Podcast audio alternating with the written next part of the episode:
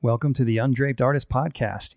You should know that this episode was also recorded in video and can be watched on our website at theundrapedartist.com and also on YouTube at the Undraped Artist Podcast.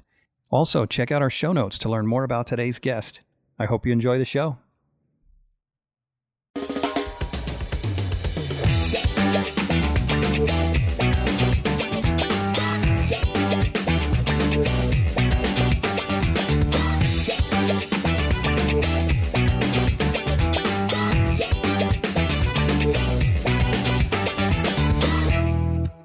Michelle Dunaway, welcome to the Undraped Artist Podcast.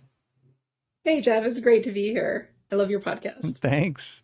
Thanks. So, uh, we obviously know each other, but I'm excited because I get to learn a lot more about you today. Um, and the first thing I want to know is something I feel like I should have known before, but how did you decide to become an artist and how did you get into this field? And when did you decide to become an artist? Um, yeah, for me, I feel like art kind of chose me more than, you know, me it. Um, my very first memory as a human being at uh, around two years old was seeing an art book. And it was seeing a Michelangelo book, I think probably on the Sistine Chapel, or I remember red chalk drawings of, of figures. And when I was little, the book really appeared like it was four feet tall to me. Um, in reality, I'm sure it was just a little book, but it was just my perspective at such a young age and I was at someone's house, and the older brother came in, who was probably seven or eight, and he closed the book and he said, You're too young to look at that. And I distinctively remember having such a determined thought at that young age that no one was going to prevent me from looking at that. Huh. Wait, why were you too young? Because it was and, nudes? Or because um, what was it? no, it? I think it was just because it was an adult book and I'm two and I can't read you know? Oh really? Interesting I think it was probably the parents book. It wasn't like a, a kid's book. So oh okay. But I, I can't even believe you remember something at two years old. That's mind-blowing. I think my earliest memory was maybe four years old maybe three but two seems early to me. That's kind of unbelievable. I i don't I, yeah i don't know what the normal age is. Um, just for me it was such a strong feeling. I had such a connection with something. And I think, um, you know, I had an art teacher that said all artists are a bit rebellious and mavericks by nature. And so to me, I was like, don't tell me that I can't look at that. I'm going to look at that. Um, but I was really fascinated with, I just remember the faces and the hands. And, um, and I just like really soon after that, my mom tells this story where I was with her in just like a regular um, grocery store and I wanted a little comic book. It was a little Archie Digest. Mm-hmm. You know, they have those sometimes at the grocery store. Mm-hmm. And um, she didn't want to buy it for me because I was I wasn't reading yet. And I just was so adamant that I wanted it. And I told her, I was like, I don't even remember asking for it. She said, You were just tugging on my paint, pant leg and you just wouldn't let it go. So she reluctantly bought it for me. And she said, I immediately, you know, grabbed a pencil when I got home and started tracing the faces and the hands in the comic book and um and it's funny because I actually thought maybe my mom was exaggerating on my age, but I recently found the comic book when I was helping them move and it's all kind of in tatters because I had it forever. And um and used to draw from it when I up till like 7 or 8. And it is by the date I was 2 years old. That is insane. I can't even and get when I that. got a little old what? I can't get over that. I can't even get over that you have a memory that early and about art for that matter it just I, I feel like it just like gripped me, you know, and it mm-hmm. was like maybe the first time like uh, first time having a memory, first time maybe feeling such intense emotion as a kid, like being extremely inspired. And maybe that's what causes our first memory. I don't know. Um, I'd be interested to, you know, ask a neuroscientist about that. Yeah, but, no kidding. Um, I remember though, when I was a little older, like five and six, I would actually trace over the faces and then quickly I do that a couple times and then move my hand to a blank sheet of paper and let the muscle memory draw the face on the belt. How in the world did you even think to train yourself that way at that age? You had it no was just instinctual. I'm assuming you had no teachers telling you that or anything. No, no. Yeah. Yeah, that's. I mean, I was at the age where you cut out construction things and use Elmer Elmer's glue, you know, in first grade. So, but I was always drawing, and my notebooks in school are filled with filled with drawings. So, um, I didn't know being an artist was a thing, but I knew I had to create and draw. And you know, I, I, I look back, especially when I found all of these books from grade Mhm. school um, at my parents' house, and I looked back and could see on all of my notebooks drawing things and having like very a very strong determination. Like at that age, at six or seven, it was like Wonder Woman. I was drawing Wonder Woman a lot. And I and I found a drawing where I was trying to draw her boot and you know like the space between the heel of the boot and around Yeah. the heel and I couldn't get it right. It looked all distorted and I did it like 10 times in a row until I got it right, which probably at that age took me hours, Yeah. you know, I imagine of just sitting there but I think it was um it was just a strong desire in me. And a, a student recently asked me, they're like, what do you think the secret to some of your success is? And the first thing that came to mind is I just never give up. Really? You know, I don't have all the answers. None of us do. You know, um, students sometimes think we do, or they're, as a student, when I was a student, I really thought that the artists I admired and the teachers I had had all the answers. And once I got all the answers, paintings would just fall off the end of my brush and it would be effortless and fun. And um, I didn't realize, you know, how much work it is, but it's joyful work. It's still really fun. Um, but it takes that determination of not giving up and, and realizing that you may not have all the answers when you begin a painting, but you learn to ask yourselves questions during the painting process that lead to the answers. And it's a magnificent journey. Right. Um, So, wow, that yeah. So, would you call it grit? That personality trait? Yeah, Yeah. maybe. So when you, so never giving up. I mean, if it's always fun, why would anyone give up? Right? Well, it's not always fun. So if you notice, I use the word joyful. Yeah. Like it's joyful work, but it's still work. Yeah. And, you know, I remember at age maybe 22 watching um, my first Richard Schmid like VHS tape of his Mhm. first demo. And he talked in the end and was saying, um, painting is always hard work. It's just as you get older, you turn out less of the turkeys, but it's, it's never easy. And I remember I felt so like shocked hearing Richard Schmid say this. Yeah, thought, that's hard to imagine, right? Easy one day. you mean it's always going to be this, uh, this much of a? It's not so much of a struggle, but it's it takes focus and concentration. Yeah. You know, um, and you know this. You know Oh yeah. as well. I had a student once in my class who was an actual brain surgeon, and he said painting a face and a head was just took us just as much focus as doing actual brain surgery. He just didn't have to worry about killing anyone, only insulting them. That's so funny. I had a similar experience because I had a student who was a doctor as well, and he said that studying art was harder than medical school. And I thought, wow, Yeah. yeah, that puts in perspective because I, how often, I mean, I know you teach, we've both taught for years, right? Mhm. And I don't know if you get this, but on occasion, probably more times, let me think about this. No, not more times than not. I'd say about 30% of the time. Students come in and they're really ambitious, and you know, you got to hand it to them for the ambition.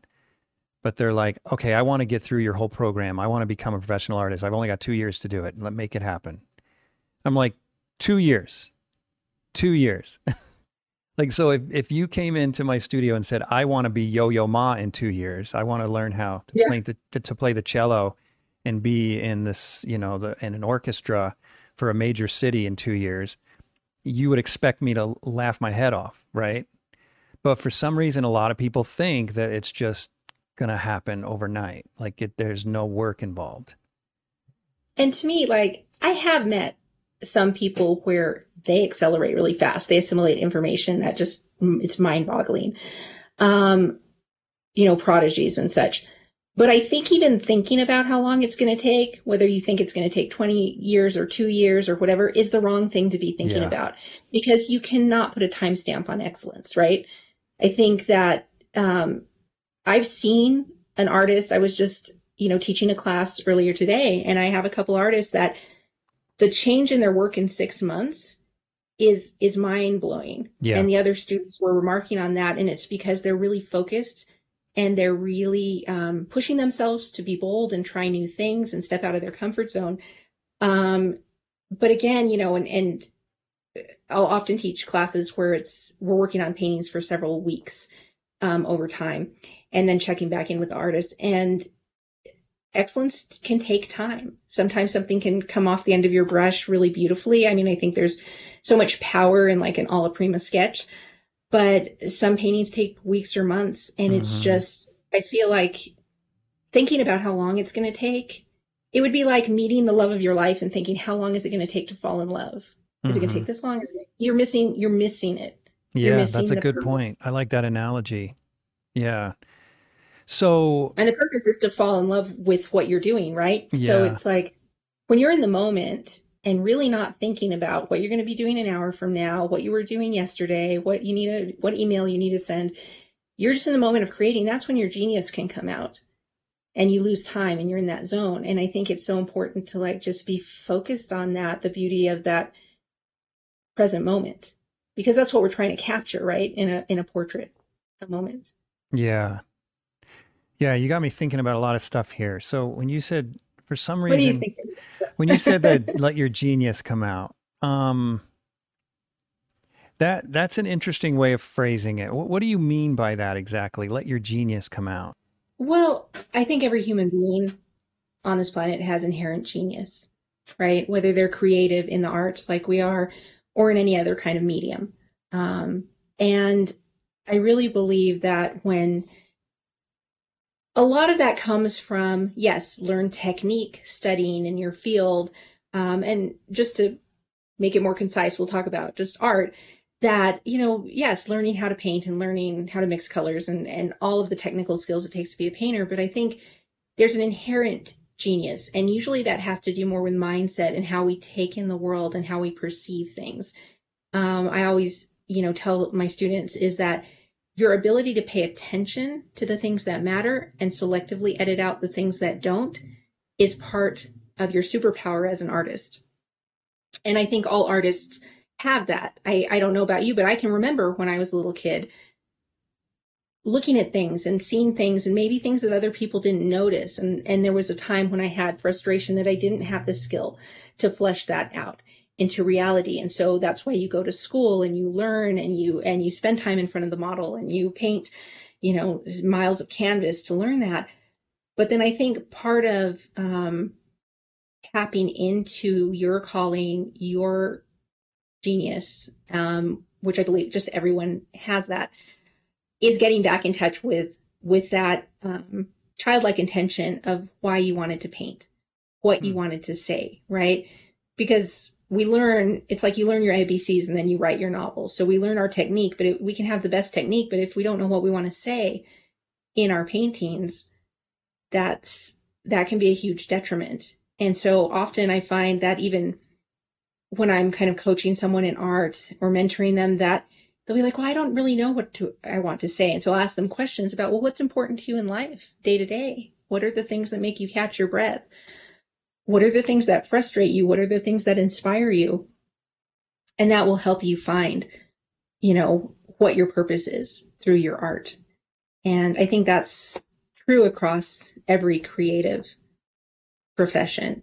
And sometimes we just have to get all of our any negative thinking, any sense of lack, any of that ego stuff out of the way to always be to me like be humble in front of the majesty that is creation and life and also have at the same moment the confidence to know if you have a desire in your heart that especially one that's like i feel divinely put there in some way or form that you are meant to ha- make it happen. It's meant to happen. I feel like our dreams as human beings are like kind of like a preview, like coming attractions of a movie for your life. And, um, and what I find so many times when I teach, and I had to work on this in myself, is just like, uh, students lacking the belief that they can do it. We think, oh, we look at Michelangelo and Sargent and Da Vinci, and we think, you know, they were superhuman, but they were just human beings working through their fears, working through their struggles to create the best that was within them. and it's no different from anyone living today. Um, and so I always, you know, to me, teaching is part of my calling. I know it's part of your calling as well too, um, because I want to help people get that and kind of clear the blocks. That's their inherent genius. You know, it always makes me think of the quote someone said about, you know, or Michelangelo said about that the the angel is in the marble. He just has to chip away everything that's not it to reveal it. He's not actually creating the sculpture. And, you know, I feel we do the same things, right, in life and in art, where maybe the genius is that angel within us, and we have to chip away everything that gets in the way of that. Hmm. Yeah. Okay. I like that. So it's what we have to offer the world. It's what we have to say. It's our unique voice, our unique perspective. And our sense of appreciation. You know, I think I really think creativity is birthed from an appreciation that has to flow out of us in some way. And that's creativity across the board, whether you're a writer, whether you're cooking a meal, whether you're writing poetry, whether you're painting Mm-hmm. um, or doing a podcast. Mhm. you know, it's like something is inspiring you as you ingest it and appreciate it in the world, and you have to share it and you have to get it out. Um, like you could have had all these conversations privately. I mean, you could have called me, we could have hung out for two hours and talked, but you're wanting to share it with the world. Right. Like, you know, why why is that? Because it's awesome. Yeah. I Because so yeah, crazy. because yeah, I mean, I have no financial benefit to this. That's for dang sure. But it's um, it's yeah. I just because this, I'm, I'm doing something. It's like everything else we do that we that we're ambitious about. I mean, maybe I shouldn't speak for other people, but I, I think you probably could relate to this. Mhm. But there's always got to be a higher purpose. No, I mean, you don't want to be.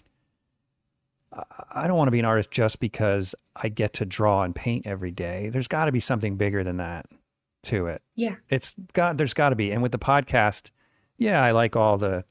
I like talking to people. I'm a social person, but the but the biggest reason is because it's I want to make something that I wish I already that was already out there that I I wish I had, right? Yeah. You know, so um, Exactly. yeah.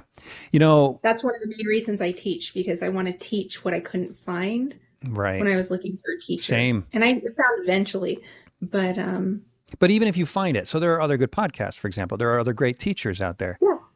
But those teachers can't teach everybody. Yeah, Right, and you're also so- sharing from your new, unique experience Right. and your perspective and it I think it starts with your appreciation appreciation for life and other artists and you know and then wanting to share that. Yeah. Oh, Which you know, for me portraits are appreciating the person that's in front of me and seeing how we're connected and how we're you know similar yet unique and that just fascinates me. Yeah. You know, something you said earlier, and frankly, I don't even remember what it was, but it brought up a thought. Um, and uh, it is, you know, I've often thought the only reason, well, not the only reason, but one of the main reasons I want to be a good crafts person um, is to be good enough to get out of the way so that the stuff I have to say is not clouded by my weak craftsmanship. hmm Do you know what I mean? It's Exactly. like yeah, Exactly. it- it's because if it's it's peop if if you if you say something as a poet with a terrible vocabulary, it's hard even if you have something incredible to say, not a lot of people are going to listen. Or if you sing a song with a terrible voice, even if it's got the most be- most beautiful message, not a lot of people are going to listen. Right? Yeah. If you paint a painting terribly, not a lot of people are going to look at it. Doesn't matter Yeah. what you're trying to say. You know, so Yeah, you could have great emotion in the eyes, but if the mouth is off center, that's yeah, no, or just like you could be saying something, you know, about the world, um, whatever it might be. Like right now, I'm painting the crucifixion, and my my main goal is just to be good enough to get out of the way so people can appreciate how significant that is, and not be distracted by how terribly I paint. Right. Um, that's the idea is Well, to paint course. to paint You're an well. amazing painter. You don't paint terribly. no, so- but you know what I mean. It's just well, thank you, but you know what I mean. closet, don't say that about yourself. Yeah. But you know what No, I I mean. totally it's just like get out of the way. Get out of the way so that your message can come through. Like be good enough Yeah, so I- that you're out of the way. Exactly. And I think that's why we learn technique. And then I think taking it a step for further, you know, going into what you were asking about the inherent genius thing, is that yeah, we have to get ourselves out of the way like a little bit, get our, you know, negative thinking or, you know, ego out of the way and um, learn our skills so that everything is painted competently and in the right place and has the right anatomy and, and skeletal structure and all of that. And um, color harmonies are working and such. But I, I think that there's that step that little step beyond and i used to have a teacher one of my first art teachers he said it's great to be a craftsman and to a craftsman works with their head and their hands and their heart. But if you want to be a master you have to bring in your spirit to all of that. And that really stuck with me when i heard it at like 20 years old is that i think opening up to kind of your spiritual intuition for lack of a better word of like where to put the brushwork or where to you know what you want to emphasize what you want to de you know de-emphasize to really capture the essence of what you're trying to convey either you know emotionally or visually in the painting. When you open up to that that really kind of invites that genius to flow. Hmm. no i get that. I yeah that's great I love that point.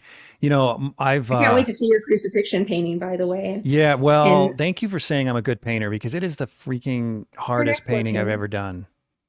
Um, I'm actually doing two crucifixions. Yeah, it's so hard. There's, it's so hard. Um, because I'm really but feeling what I was saying, where I just have to be good enough to not screw this thing up, screw this story up. You know what I mean? Um, but yeah, and I'm sure when you get to like the end stages of that painting and getting close to what you want to achieve. And of course, it's going to be executed really beautifully with your skill as an artist.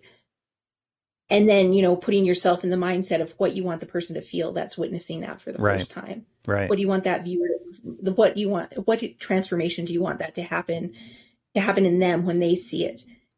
And then that like takes it to a whole nother level when you're finishing off the painting. Yeah.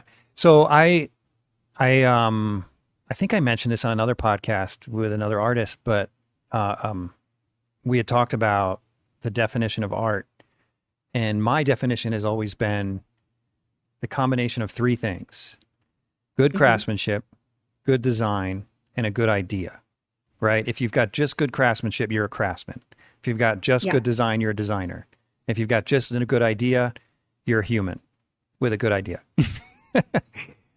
so, but I kind of like what you're saying here. It's almost like you could add something. I don't know if you agree with that definition or not, but that's not the point. I totally do. Oh, I appreciate I totally that. Do. But the but you could add to that definition um, this idea of genius, or you you mentioned you, you mentioned spirit as being synonymous, something bigger than all three of those things. Yeah, yeah, I think spirit is um, all encompassing, you know, of all of those things. Okay. Right. It's like who we really are, who, who, you know, who we were are now and who we will be beyond. You know, it's just, right, right. it's really what makes, makes up, um, what moves our, moves our spirit, so to speak, every day in life and why we choose to paint what we want to paint. And, um, so yeah, I think it's really important is it, it, it again goes into the, why are you doing it? right. right. Because I know for myself after going to art school and learning certain techniques, it's so fun, you know, right? There's the art nerd in me that loves the technical qualities of like putting on a dry brush stroke or putting on a palette knife stroke or getting the, you know, form to turn with a color temperature or getting the light to bounce off because I get some texture in the brush stroke and it not only is the right value and color temperature, but it actually physically bounces the light, bounces the light off in a way when the viewer stands in front of it. Those kind of things are like, the techie things that you know we love as mm-hmm. because tech, being a technician is part of being an artist. Um but if that spirit doesn't shine through if i don't capture that essence in that person's face of their spirit shining through and giving a sense to the viewer that that person is sitting in front of them then i've kind of missed my mark right? Or haven't taken it far enough. And so i feel like um, one of the things that i realized and i heard this just when I was painting once and I had a movie on in the background. Mm-hmm. And it was like some background dialogue in the movie. And it was like a bell went off when I heard it because I was working on a face and I was, I had wanted to, I was almost done and I was going to be sending it to a show, and it was just like you know how it is, where it's like the last five percent you're just spinning and you just can't quite finish it. Yeah. And I was getting frustrated, and then the face started to look frustrated, you know, and, and I was Oh, losing the whoa. expression. I've never experienced that. That's Oh, interesting. haven't? I do it all the time. Like it just it almost starts to mirror um your Really? your emotions. maybe I haven't. I just never noticed it. I'll have to pay uh, attention to that. it's it's really funny and um so because it almost you can start to see it form like a cartoon like the the painting will change based on whatever you're doing because it's subconscious right Right. and i heard this background dialogue of people talking and there was music and it was very faint and i stopped and i rewound it listened it said you have to embody the emotion you want to convey. And of course they were talking they were reading from a book. It was like in a pride and prejudice movie. It had nothing to do with art. But i realized i need to embody the emotion that i want to convey in the portrait. You can't paint someone looking inspired by being frustrated. Yeah. It just took it to a new level. And i think a lot of times when i'm helping students and they're struggling i'll ask them what are you thinking right now? And they're thinking like i don't think i can do this. And you and you can't do it thinking from that mindset. So you really have to you know we know as artists you have to keep your palette clean right? Muddy color in your palette will make it into your painting. So you if you get muddy color in your palette wipe it off. But i take it further and say you have to keep the palette of your mind clean. Hmm. Well and negative thoughts will make it either way into your painting. And um you know just going back to that you know finding your genius or i would say even allowing your genius because i think everyone's born with it. Maybe not technical genius but they're born with a way of perceiving the world that is um unique to them while at the Mhm. same time connects to all other human beings. It's why we can listen to a piece of music or we can read poetry that has nothing to do with our lives and it takes our breath away. And I don't know about you, but then I go, when I see someone else's genius in another creative medium, it inspires me to be a better artist. Oh, absolutely. And it doesn't matter if I'm inspired by another artist or it can be like someone who, you know, like I said, writes poetry or does something else that's in a completely different medium. Hmm And maybe it's like, a, you know, a quest for excellence or excellence over perfection that is, to me, really the key because I think a lot of artists are perfectionists and hmm perfection is really kind of limiting and fear based, and excellence is really spirit based and um, steeped in kind of like allowing genius to show through. Yeah. Wow. Yeah. You're bringing up a lot. So I, I don't know, getting on the No, you're bringing up lots of stuff. thoughts. I want to flesh something out here. One thing you said, Sure. because this is something that's always fascinated me as a portrait painter. And I have lots of unresolved, maybe unresolved is the wrong word, but I've, I have lots of thoughts um, about this that aren't necessarily concrete, you know? But you had mentioned uh, catching the spirit of a person you'd said, you know, when you get in a bad mood, it comes off in their portrait and so on and so forth. But I want to focus on Mhm. that capturing the spirit of a person. What is Sure. it as technically, well, maybe not technically, but what is it that you do to see past the physical features of a person? The, just the simple biological shape of a nose, shape of a mouth, shape of the eyes that moves past that into something more significant, which you call the spirit of the person. Yeah, so I mean, of course, we have to get the sh the shape of the eyes, nose, and mouth, and the things. And um, I always think of it in stages, right? Um, like constructing a house, Okay. and you have to uh, frame the house first, and then build the walls and stuff. That um, you know, getting the the features in the right place, and then going for likeness, and then going for the emotion. And I think Wait, so is that it? Is the spirit of the person the emotion? Is that what you're saying? No, I wouldn't say it is. Okay. It's so the emotion is part of to me capturing the spirit of the person, but it's not the entirety Okay. of the spirit of the person. And for me, like how I think of it, you know, everyone has their unique physical attributes, right? And I love that. It's one of the things I like to paint because no two people are alike. Even like identical twins have little differences. And so we're all as unique as like snowflakes, so to speak.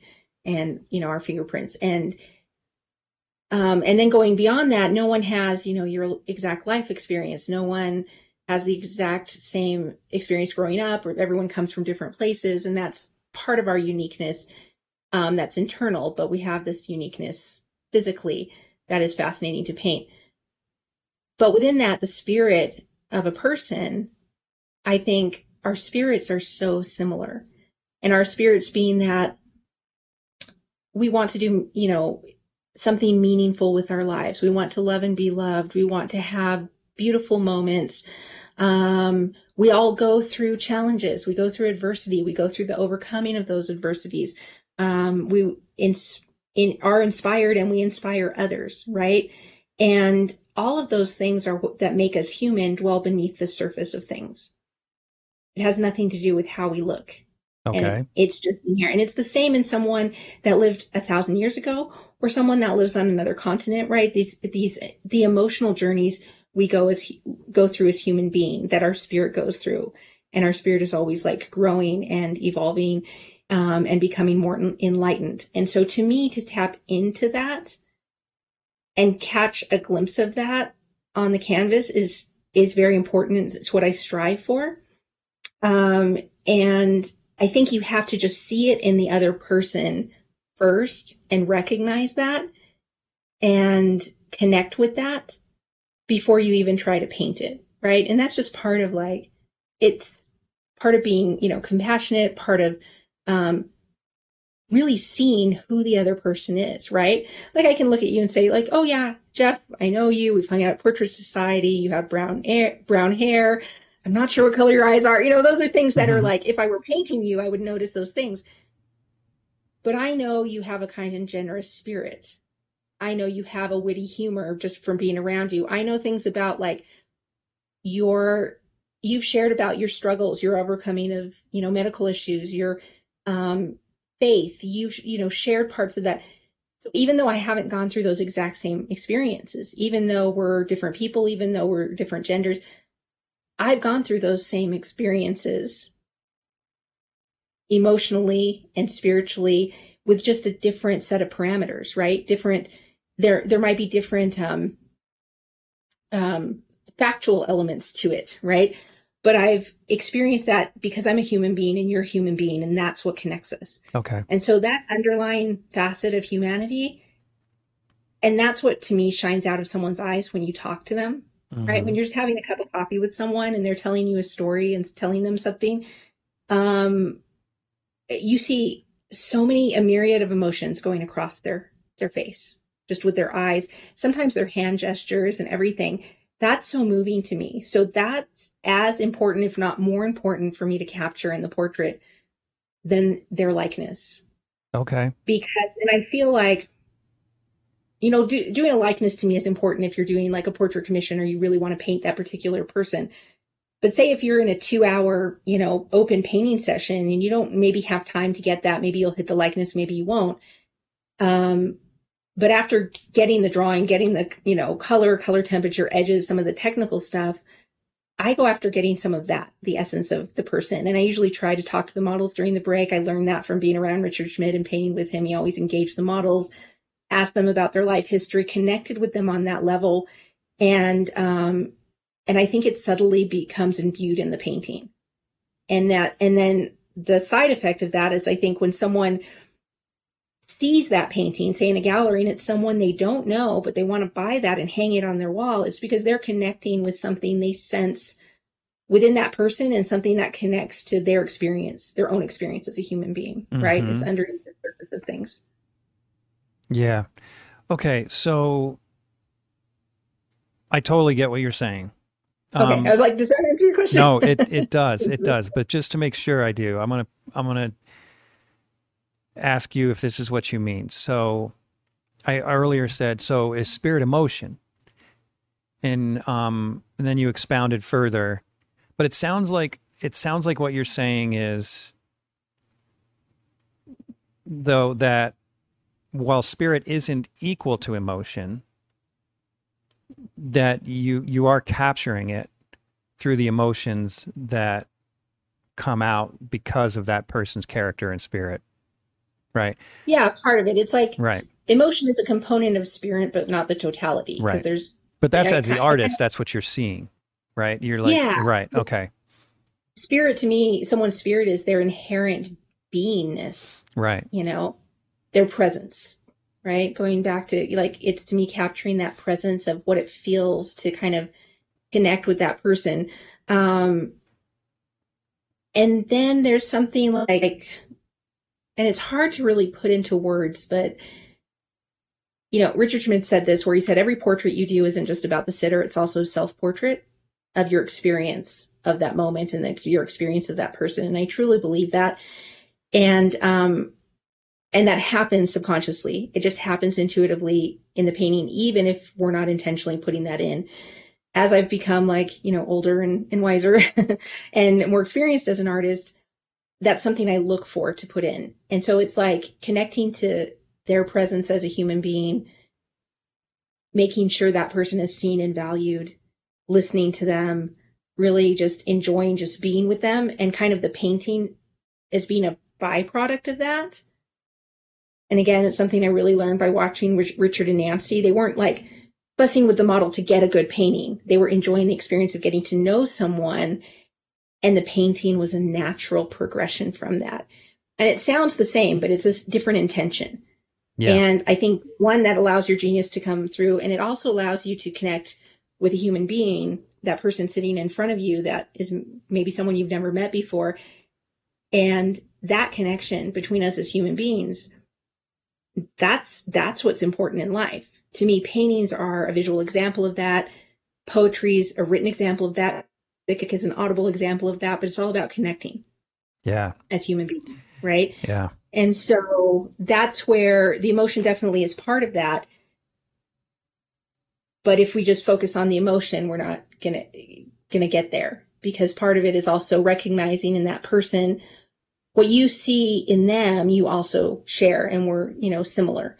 And and then that painting becomes a portrait of them, a portrait of the moment, the moment, and a portrait of your experience in that moment. So it's almost like a Mhm. threefold reason. Yeah. I like that. I just that You kind know, of um, you're asking me like the hard questions, but that's it's what I'm here for. It's called it. the undraped artist. I didn't mean you're This literally taking. be like the, your first four hour podcast.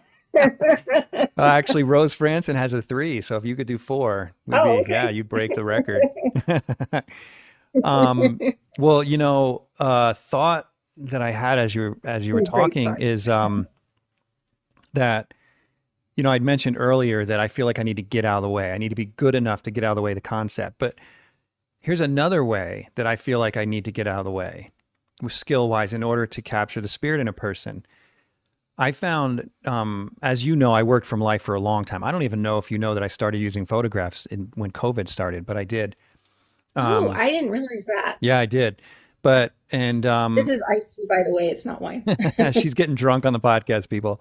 no, I got to keep my wits about me. Green Um, tea. but anyway, for 14 years, I didn't. You know, and when when I first started just exclusively working from life, I was doing kids and everything else, and animals, and you know, and it was really hard. But then as I got better at it, I started to be able to talk to my models a lot. Mm. And they and it was almost there were times where it was as though they weren't even posing you know? It's just it's like nonstop conversation and five minutes here and there they sit in the pose they're supposed to and that's about it right? And then and only then did i really feel like i could get to know my sitter and really really paint them. Yeah. and, you know it was harder to technically you know get the length of their nose or the width of their mouth or you know the space between their eyes and their nose or whatever or between their eyes but it was but it was easier to do what you're talking about. So hmm. if i could get them to sit enough to get the technical stuff right and then talk to them and get to know them and then you could focus on what are their mannerisms? Like how do they how do they display to the world? Like who is this person? And then try and capture those moments where they're showing you that. Yes. right?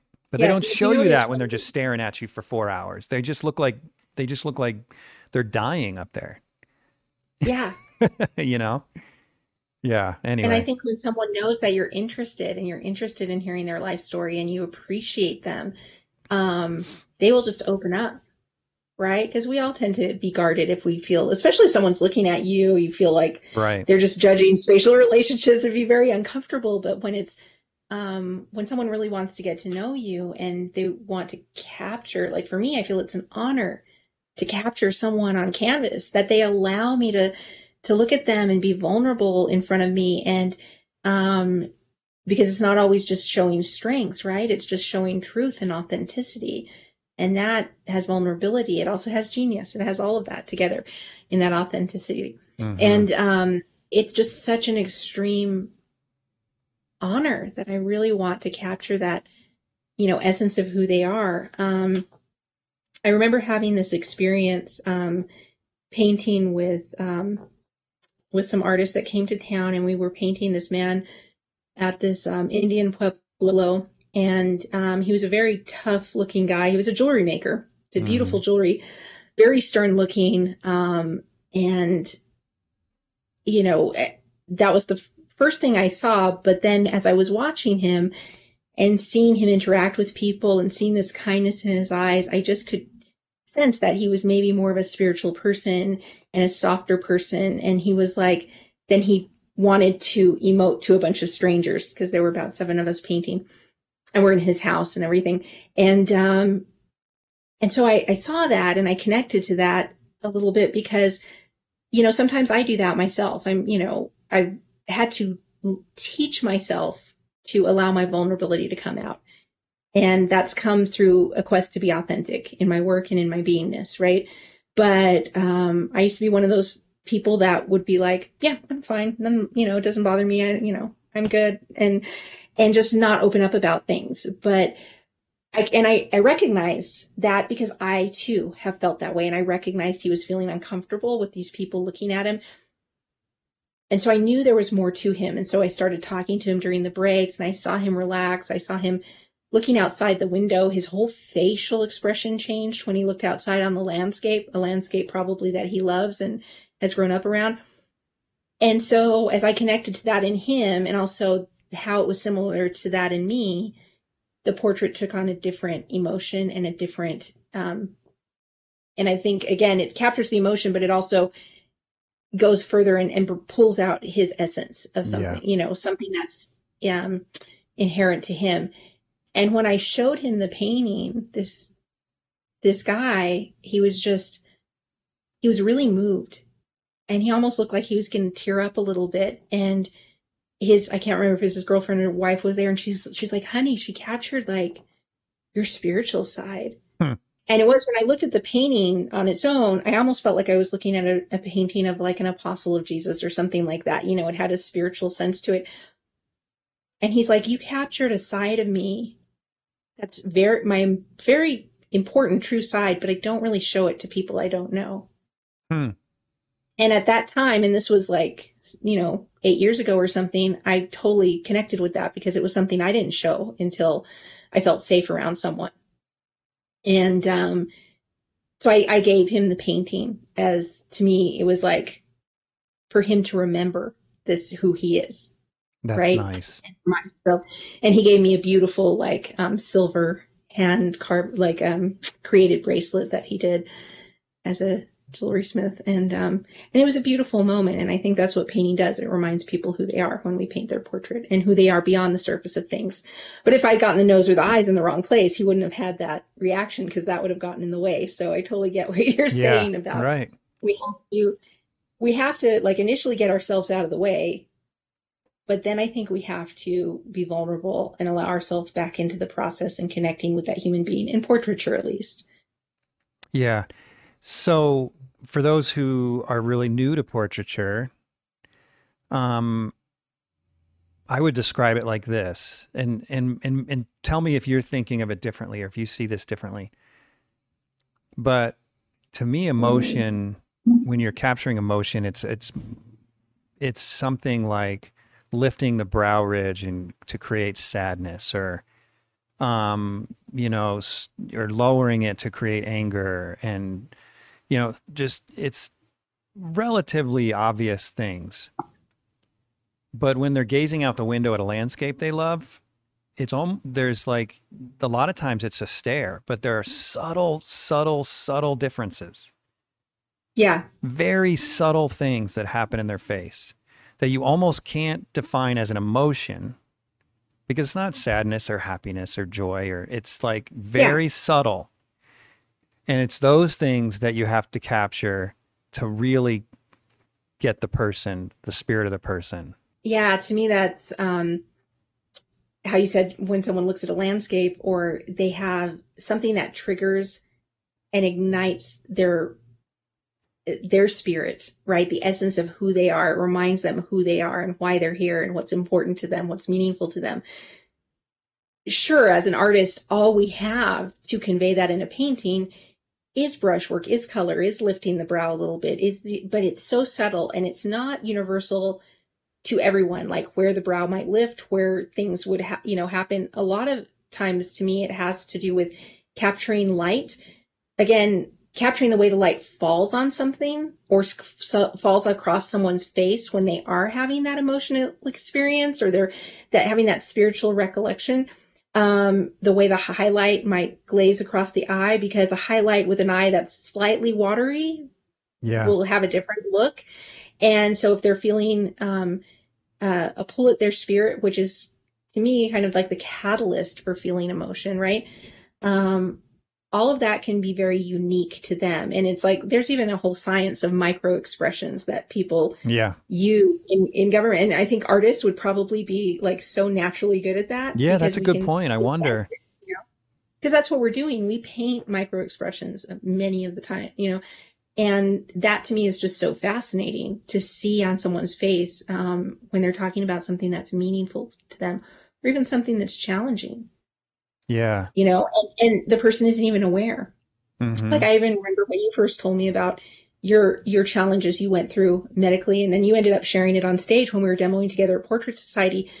But when you were first telling me, like you had so many like I, I could have seen like maybe 50 different emotions pass across your face, different things, and you're recalling that, you know, and it's just it, it's what makes us human and it's what makes us connected to each other. And it's just that to me, like is one of the main purposes of painting someone.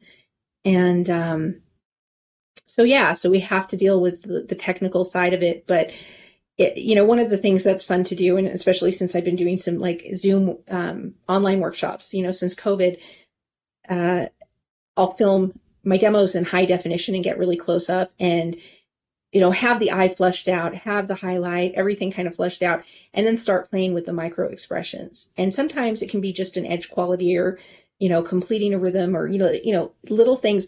And it looks like the emotion in the eye changes. And I've had students comment, they're like, it looks like the eye is changing mm-hmm. when it's really little subtle shifts around the eye that create that. And sometimes it has to do with movement, like you said, of the muscles.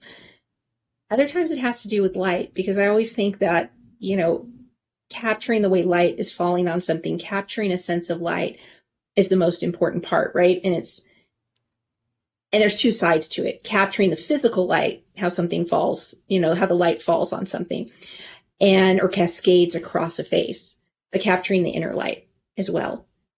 And hmm.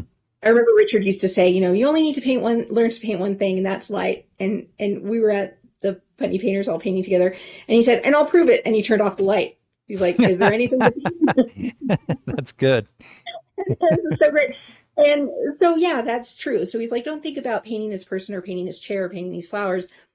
Paint the light and how it's falling across something. And, you know, to me, I love all like the, I love color temperature and light and how um, light reflects, the, you know, the luminosity and the colors around us. And it's very fascinating to me in skin tones. But all of that to me is pointing the way to the inner light of the person. That's what I really want to capture. Yeah. You know, all the technical stuff. And what about what about the, this idea of um, bringing more than what you see to it? Uh, you know, because you mentioned the light falling across them. Do you feel like it's the job of the artist sometimes to say, okay, here's the character of the person, here's what I want to capture. I'm not seeing it right now. So how can I how can I make it happen? Maybe I change the flesh color a little bit. Maybe I change Yeah. the lighting a little bit. Maybe I choose a different background. I mean, do you do you think about those kinds of things too? Yeah, and I think sometimes when you're painting a model, you'll see flashes of it, but people don't normally stay in that state unless No. they're an actor and they can. And sometimes I've painted someone who's an actor and I'm like, is this girl okay? Like you're crying, are you okay? She's like, no, no, no, I was doing that for you, you know? And I'm like, oh, okay. That's that's a blessing because I've never had that. It makes it easier.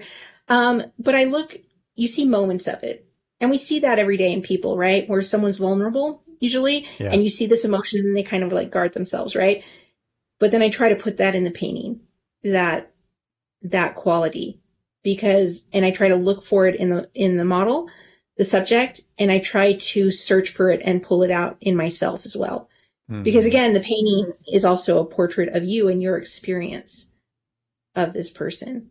And so I feel like every once in a while I've been in a session where maybe there's a lot of people, maybe it's an open studio where I'm not teaching or, you know, I don't have the luxury of going up and talking to the model and maybe they don't want to engage, right? Mhm.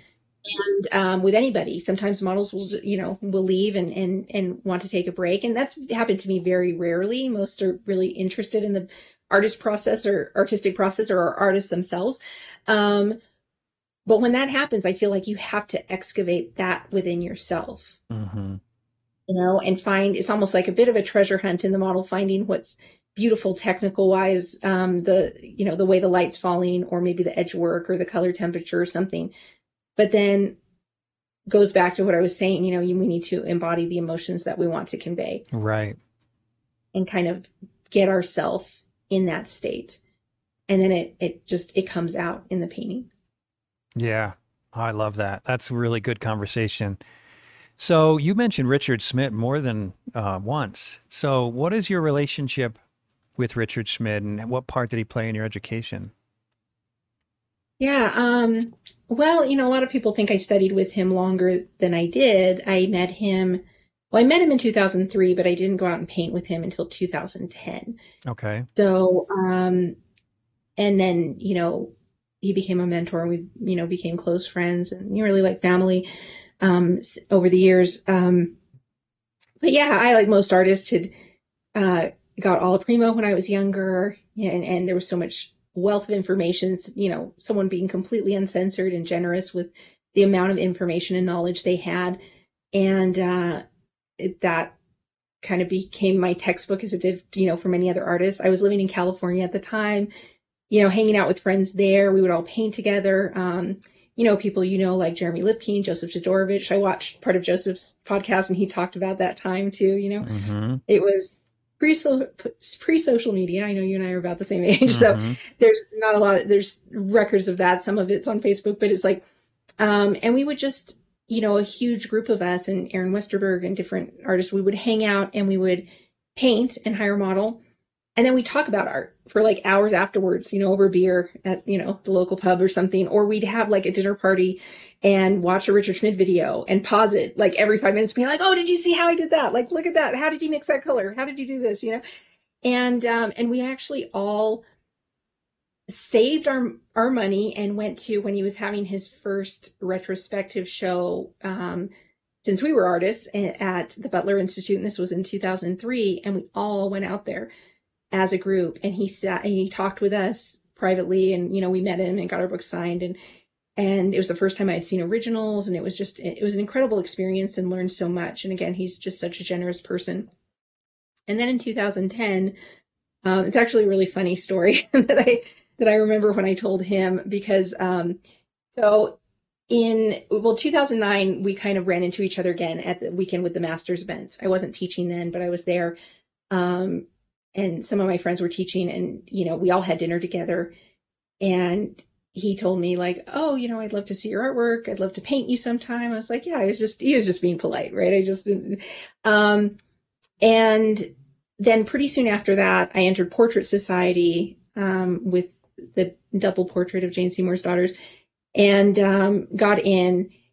And he he actually called me on the phone. And the funny story is that it was right before I was going to the convention, um, and you know it, it was my first experience being finalist. Yeah.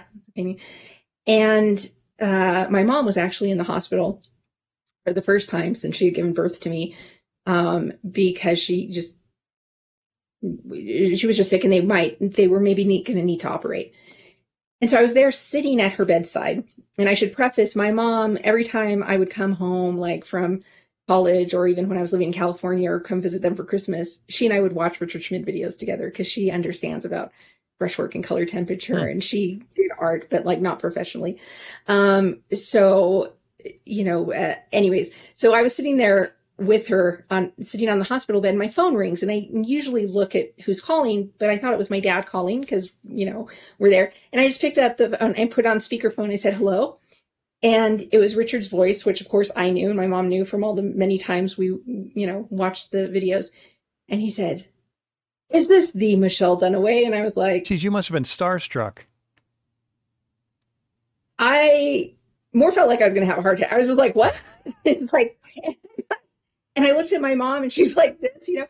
And he and he proceeds to tell me that he saw my painting online and that just that he thought I was a magnificent painter and he went on to tell me all this stuff that I was just like out of body experience thinking I can't believe this artist I've admired for so long is telling me how much he likes my painting and how skilled he thought I was and and and he said yeah um so uh, he said, I'd like to invite you to come out and paint with me and Nancy in my studio. And I was like, thank you. And he's like, if you have the time. Huh. Like, yeah. You know, I'm trying to just kind of be normal on the phone and not be like, oh, and um, and I look over my mom while I'm having this, like, oh, thank you for calling me. It's so that, you know, and I look at my mom and she's just in the hospital bed going like, you know, just can't contain herself. Long story short, I hung up the phone. The surgery was she was supposed to have three hours from then. She didn't need because she kind of miraculously healed up and the infection went away. And they said, "Yo, you don't need the surgery," and she went home. Wow! And so I told Richard, "I'm like, you that phone call, you healed my mother." Wow! He like changed my life, but healed my mother. So well, now already... you can leave without the stress of leaving your mom. Sick. Exactly. Yeah. I wasn't going to go. I wasn't going to go. And, you know, you have to be in attendance. I mean, now I realize they would have probably been fine with me not because of the circumstance. But I was thinking I was like, going to have to give up being finalist. And I was. I was going to stay there, being the only child. But, um, but yeah, so it was incredible. And then I went up there and studied with him. And he and I just hit it off. Like we, Nancy says we have a lot of this similar, um, kind of temperament and and you know confidence in painting and inquisitiveness and like we like the same music. We just we just hit it off like very much. And and I remember one of his daughters saying to me um and this was before he died when we were sitting at Portrait Society saying you know he thinks of you like a daughter. And that was just wow so that's really nice. Yeah. And we talked a lot during COVID and we zoomed and you know um and I saw him right before COVID and and you know, he has a new a portrait book that's going to be coming out later this year that he was working on in the last years of his life. And he showed me all the paintings, stacks of paintings that I've never seen before. And it, so there was so much I learned from Richard. I mean, I had already, you know, I met him when I was older. So I had already um, established my style. And so it wasn't so much that kind of stuff that I learned, but I feel like I learned so much of the heart of being an artist and how to work with models and how to just have like he became like a kid when he was in front of a model hmm. or a landscape because and he wasn't like rigidly trying to create a painting that he thought was good right? Because he was he really embraced more of the spiritual side of it to me rather than the ego. And he'd be like look at the light on that landscape. Isn't that the most beautiful thing you've ever seen? Or look at this model and their life story. Isn't that fascinating? You know, and that like childlike inquisitiveness of capturing to me, and that's like capturing the inner light mm-hmm. of the subject, whether the subject's a landscape. One of the first times when I was over at his studio, he set up flowers, and I'm not a floral painter. I've done like one mm-hmm. floral, and um, so you know we're setting it up, and there's a few other artists there, and I'm looking at the flowers and I'm like, I don't really know what to. I mean, I, I'm inspired by flowers, but not necessarily to paint them. and he passes by and he said, Oh, look at these little flowers that are just budding. He said, Flowers always reminded me of children's faces. Hmm. And he said that to me, and I looked at the flower and it took on a whole different um, viewpoint to me. And I remember I set up my thing and there was this little tiny flower like just blooming. We went to lunch and came back to paint and that flower was drooped over kind Oh, of. whoa. And it's like I saw the emotion in the flower, which is just I- I never thought I like through his perception it helped me to see that any subject um there's that um, just um, beauty and inspiration in any subject Yeah. and you can always find that light um Hmm. That's amazing. What an opportunity. First, you come from California with that powerhouse crew and then get an opportunity to study with him. That's really amazing. And what where did you study art originally? What was the school you went to? So I originally went to Art Center College of Design in Pasadena, and I went there when I was fairly young. I had just turned 20. Most of the students' ages they're around 30, 27 to Really? 30, you know, and they've usually done like other kind of, they're going more for like a graduate kind of program. Mhm. And um, I was just kind of naive to how hard it is to get into and was accepted and went. And, and, you know, I really, at that time, I didn't know you could be a fine artist. So I want, went to school to be an illustrator. I really thought I wanted to illustrate books. Um, I was actually thought I wanted to illustrate comic books, things like that. I was really into doing like the figure drawing and, and stuff. And I just thought that that's what you had to do to have a profession. And then, um, you know, changes took place in the school and I ended up, you know, leaving. I know it's back to like a traditional way of teaching, but it would kind of went very like avant garde for a while. And um, I went back to New Mexico and I was doing like some sculpture and I got a sculpture commission on the East Coast and I went to do that. And I walked into the Met for the first time and saw like Hmm. the Sargents and Cecilia Beaux and stuff in the American wing. And gosh, I just felt like I've said this before. It was that feeling of like when you first go off to college and then you come home and you're in your mother's kitchen and you feel like, oh, I'm home. And your first time away from home. I felt that going into the Met and being ar- around these painters that I admire to this day. Of course, like Sargent is my ultimate and, and Cecilia Beaux too. Um, and I just knew right then I was like, I was enchanted by seeing the brushwork in person, the colors in person, um, just the way they conveyed form. And I knew that was exactly what I was going to be spending the rest of my life doing. That Hmm. was just, it just gripped my heart. Um, Hmm. You know, speaking of ripping your heart, you know, I shouldn't even admit this. Um, but the only time I've ever gotten emotional and actually cried in front of a painting was in Boston, where I wish I remember the name, but it was John Singer Sargent's painting of the family of girls and the two urn, those big Yes. urns. The the boy ur- daughters, yeah. yeah, and the urns were there with the painting yes. and I was just I was I was floored. I mean, I can't even tell you. I was it was something about having the actual urns that were in the painting next to the painting. Just almost it felt almost like standing in his studio. It was an incredibly um almost spiritual experience. It was really cool. yeah. Um, and I'm not even, I mean, I'm a Sargent fan, but it's not like he, he's not my favorite artist, but there was just something about it. It's just like, wow. Yeah, it's an amazing painting. No, there's that. Yeah, I remember seeing that one in person, especially having having them the vases there. That was that was really incredible. And I think the one that really struck me that I saw at the Met that took my breath away was this painting of William Merritt Chase Mm, because it was like him painting another artist, looking at him as he's painting him, and like I was an artist too, and it was just like there was so much, so many layers in that, and how he painted the palette and a- another artist in a moment. Um, I didn't know he worked in a lot of layers. yeah, He did. Hmm. Oh, that's interesting. Well, but yeah, that that painting and, and I mean, Boston Museum of Fine Arts, they've done an amazing job. It's one of my favorite places to go because they've color corrected all the lights to where you see how much color is in Sargent's paintings. You know, we think of it as more toned down, but when I was doing a master copy there, um, and this one I actually did. Um, oh, I'm reversed. Here we go. Um, that I did there from life. Um, Oh, really? Front of the painting, and I did this as um, a preliminary to uh, the Richard Schmid painting because I was out there, you know, working with Richard and kind of knew how I wanted to do the lighting. And then when I saw this painting, I asked them, you know, can I do a study of this? And it was fun because, you know, speaking of the painting that moved you, it's right next to it, um, kind of just a, a, across the room. And they were having a day.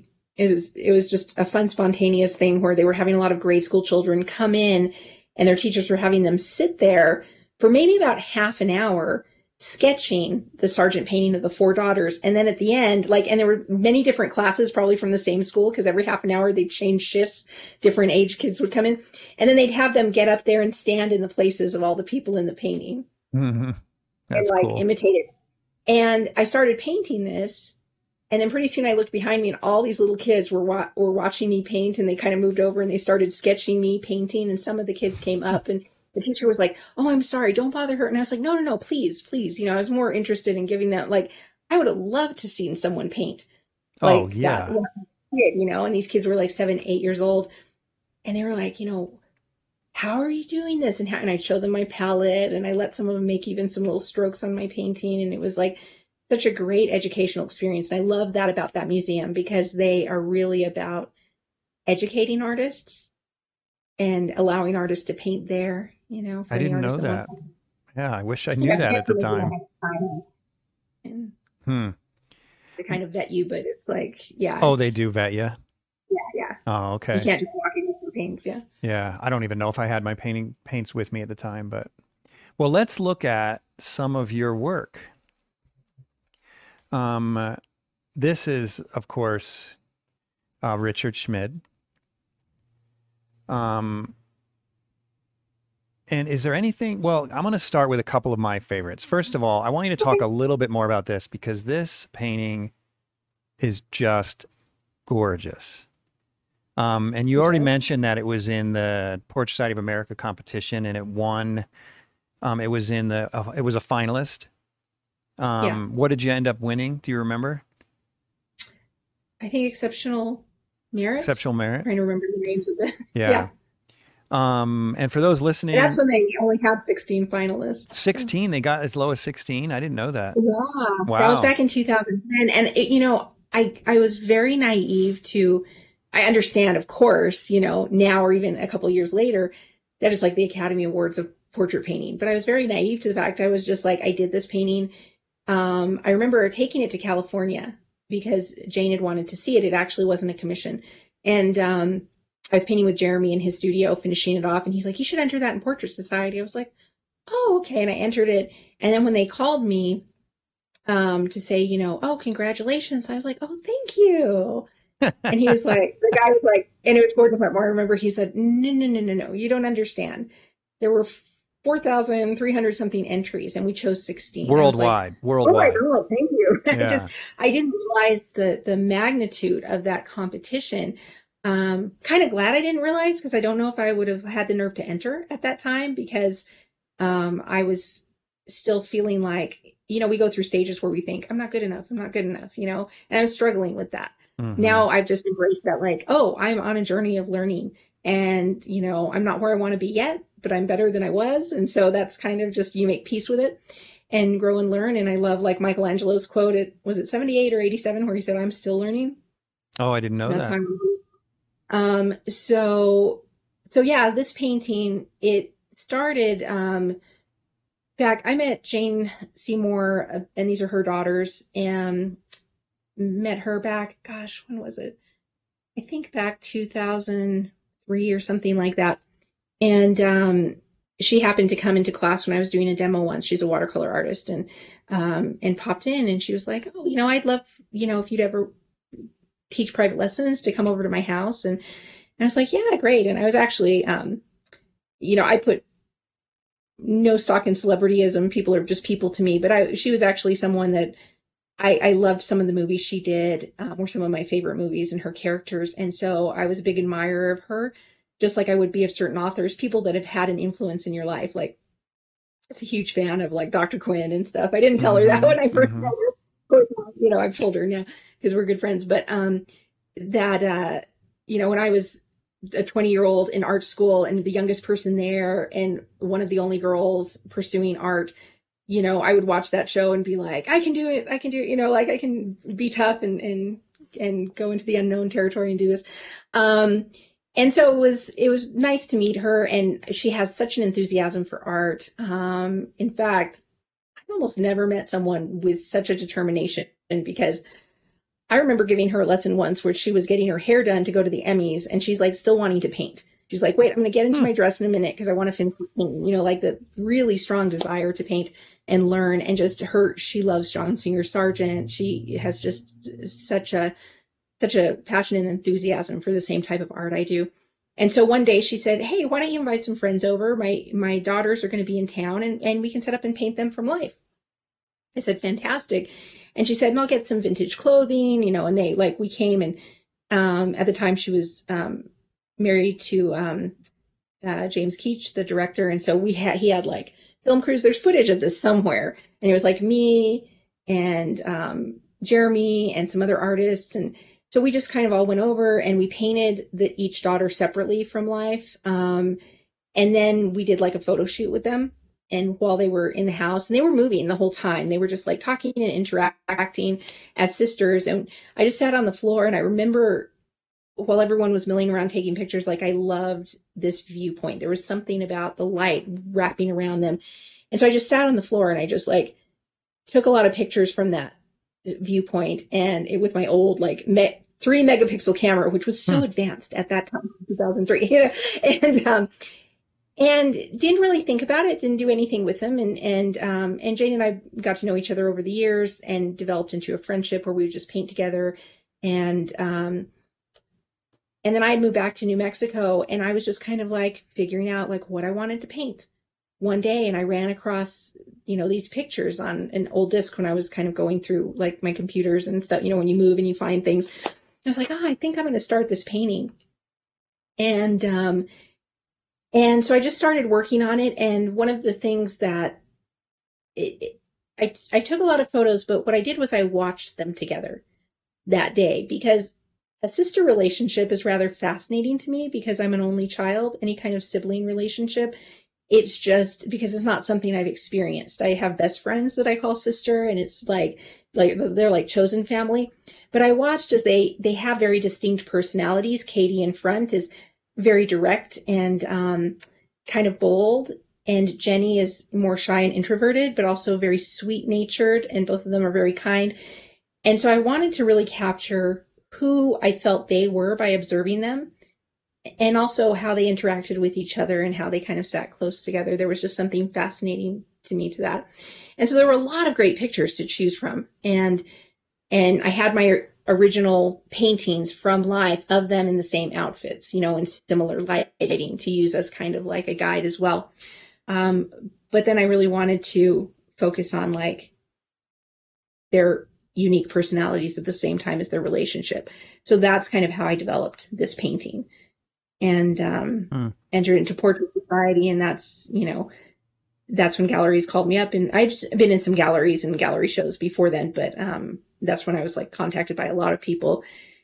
And uh, I showed Jane the painting, and she bought this. It hangs in her house, and it was the. I think she owns seven paintings of mine now. Wow, what a great client! That was one that she has a couple she hasn't commissioned, ones that I've just done. Like I was going to take this to a gallery, but if I'm painting someone, I know I always give the family first, right. You know, right. right of refusal. So, and um, so that's kind of how that painting come, came about. Oh, that's great. It's just a gorgeous piece. Um, okay, so another one you did was this one. I'm not, I didn't, I haven't seen a lot of your landscapes, and this is just gorgeous called Alaska Spring. Thank you. Yeah, it's is this plein air?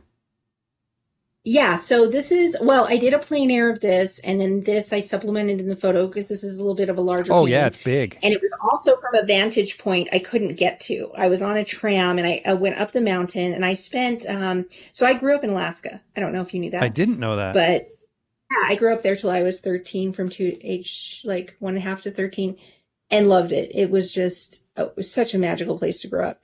And then we moved away when I was 13, and I hadn't been back there until I um, decided to take a trip in um, 2013. And I've gone several trips, so this isn't that old of a painting, but I went back in 2013 for the first time.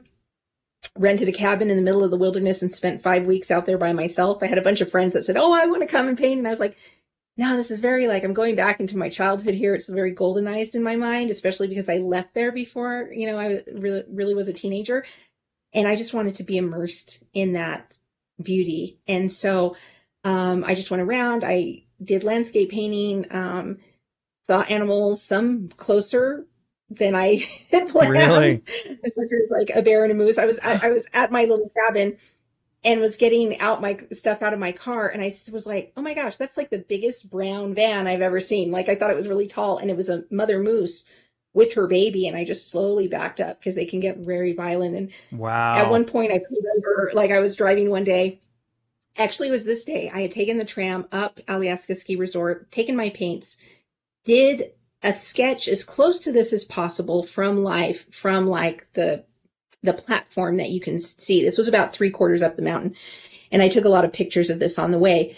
And so I did as close as I could to get all the colors and everything. And then I because of course like the blue shadows those don't show up in the photograph you know mm-hmm. photographs will lie to you you have to do a life study to kind of know where they're lying to you so you can change that and so and then i did this using my um, you know my plein air and then and the photographs. And then when i came back down from here i'm, I'm driving back to my cabin. I pulled over at the side of the road because i was getting repeated texts and i thought it was family because like i hadn't you know. So i pulled over to look at my text and kind of had my window rolled down. And I looked over and there's like a black bear right there. Oh my gosh, you got to be kidding me. Was kind of looking out my window and then I realized I had just bought a hamburger to take from the resort to take back with me and it was sitting right there and he could probably smell it.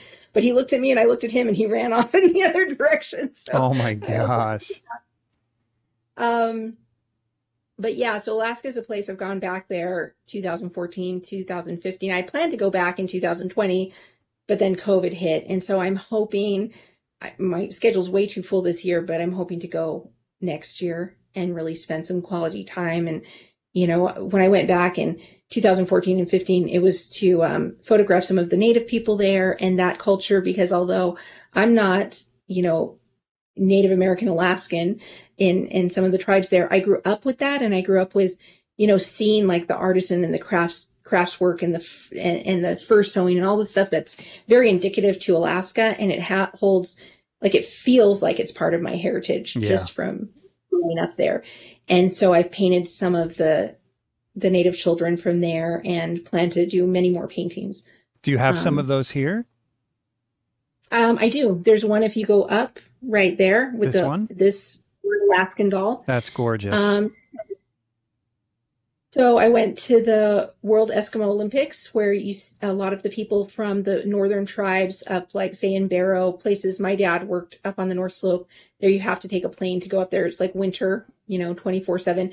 Um, they come down with their regalia, with you know, wearing their, you know, the the way they sew the furs is very um, similar in historical context to maybe like our um, quilting that mm-hmm. has gone American quilting, where all of the family members would get to, gather together. They'd use like fabrics from different people's clothing and everything had meaning and you know the so how they choose the fur different areas from different animals or different areas around the face different like they were explaining to me there's only certain parts of the fur they use to do this and all of the family members come together and sew this and the child will wear it when they outgrow it. It's passed on to the next child for generations, generations. Wow. It's really fascinating.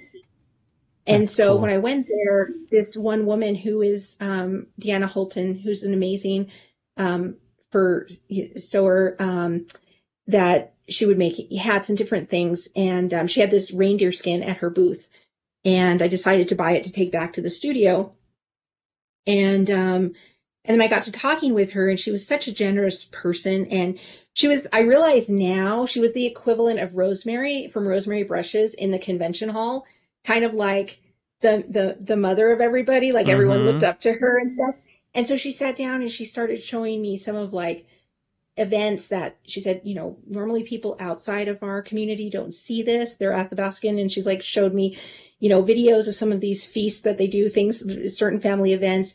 And this little girl came up to the booth, and it's her granddaughter and I was like, oh my God, I would love to paint your granddaughter. And I, I got permission from the um, WEIO World Eskimo Olympics um, to to set up and kind of photograph some people off to the side. And I, you know, I paid them and I, you know, said I would send them, you know, some a print of the painting and stuff. Um, just to get reference pictures for myself Right. because you can't unless you go out into the northern territories on a float plane you can't get these real you know indigenous people in their in their regalia and um, so this is from one of the sessions i did with her and one of the unique things about this is that alaskan doll was mine when i was younger What? it's not something I did as a kid, but my mom bought it when I was about seven or eight, and I collected dolls at that time.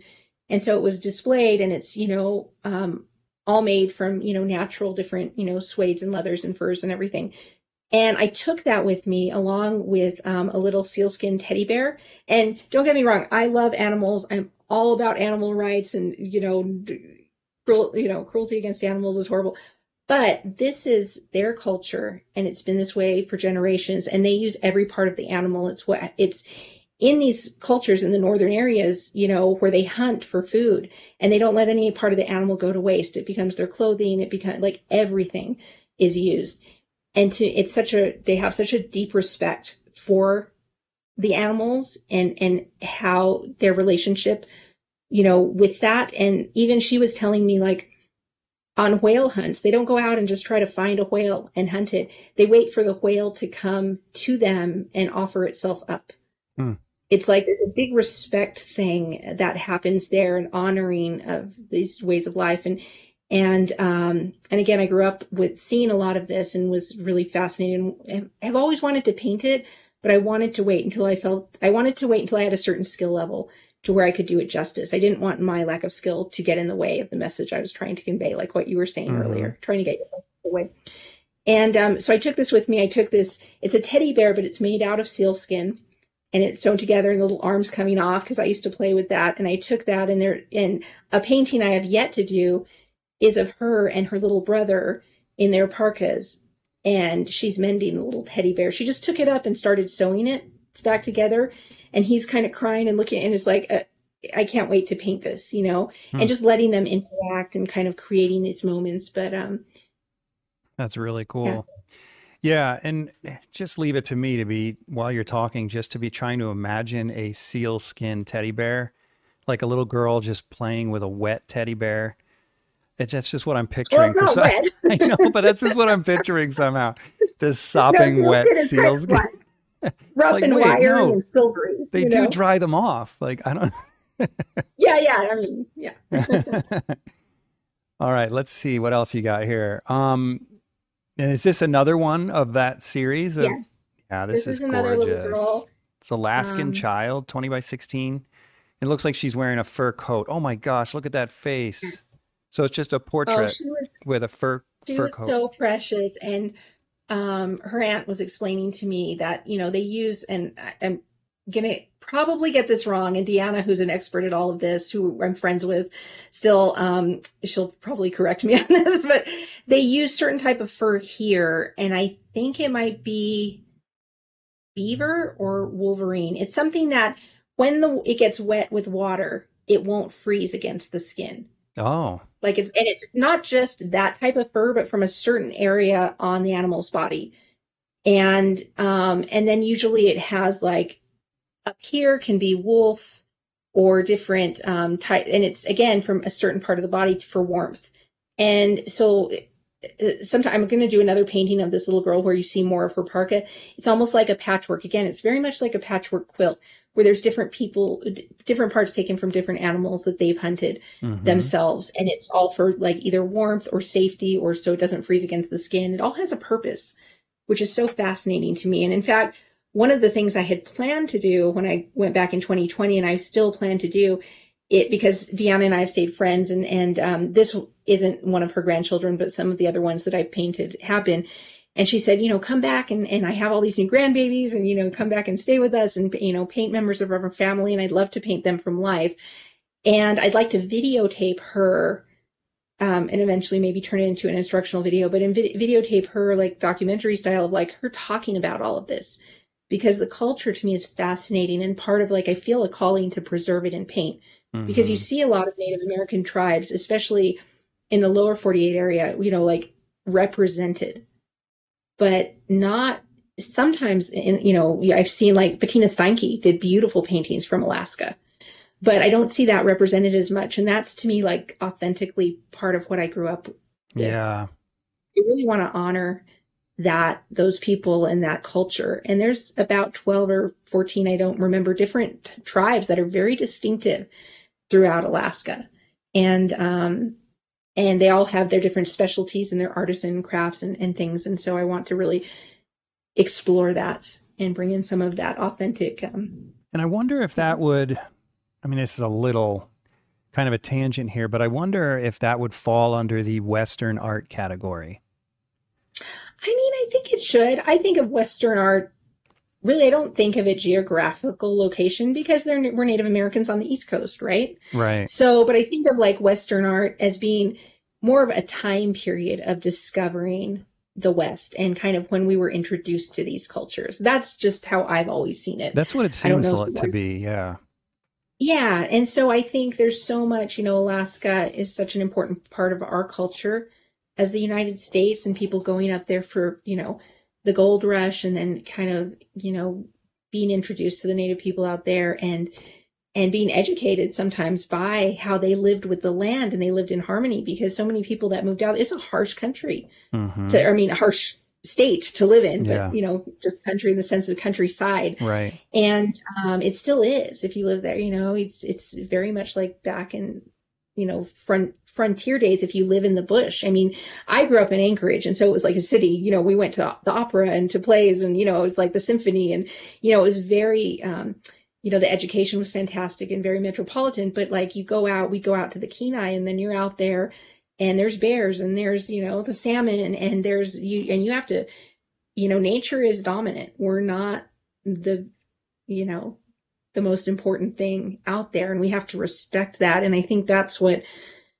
um m- many people learn from and i respect in the native american cultures just globally is that how to learn to live in harmony with the land and how to live in harmony with nature and with animals and that deep respect Yeah. for that Yeah. It's a beautiful thing about about many or maybe all Native American cultures.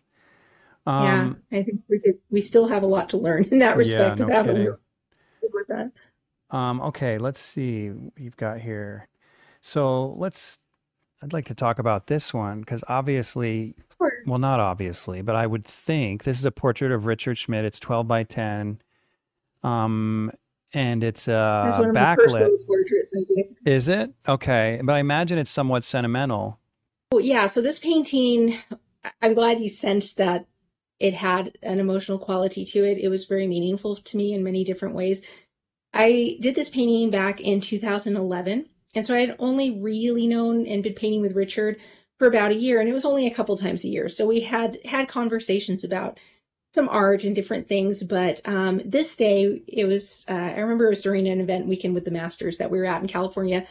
And we were having lunch. And um, it was me and Richard and a couple other artists. And he started talking about just things beyond art that was fascinating to him. He started sharing some life stories. So he really shared some personal stuff and uh, really was kind of vulnerable, sharing personal stories of his time as a young artist, talking about things that were meaningful to him beyond art. And I was really just kind of getting such a strong sense of who he is. And I knew I wanted to paint this moment. And we were sitting at a table and he was, he would be turning and talking to me and talking to the other people. And it was a very small group. There were just a few of us.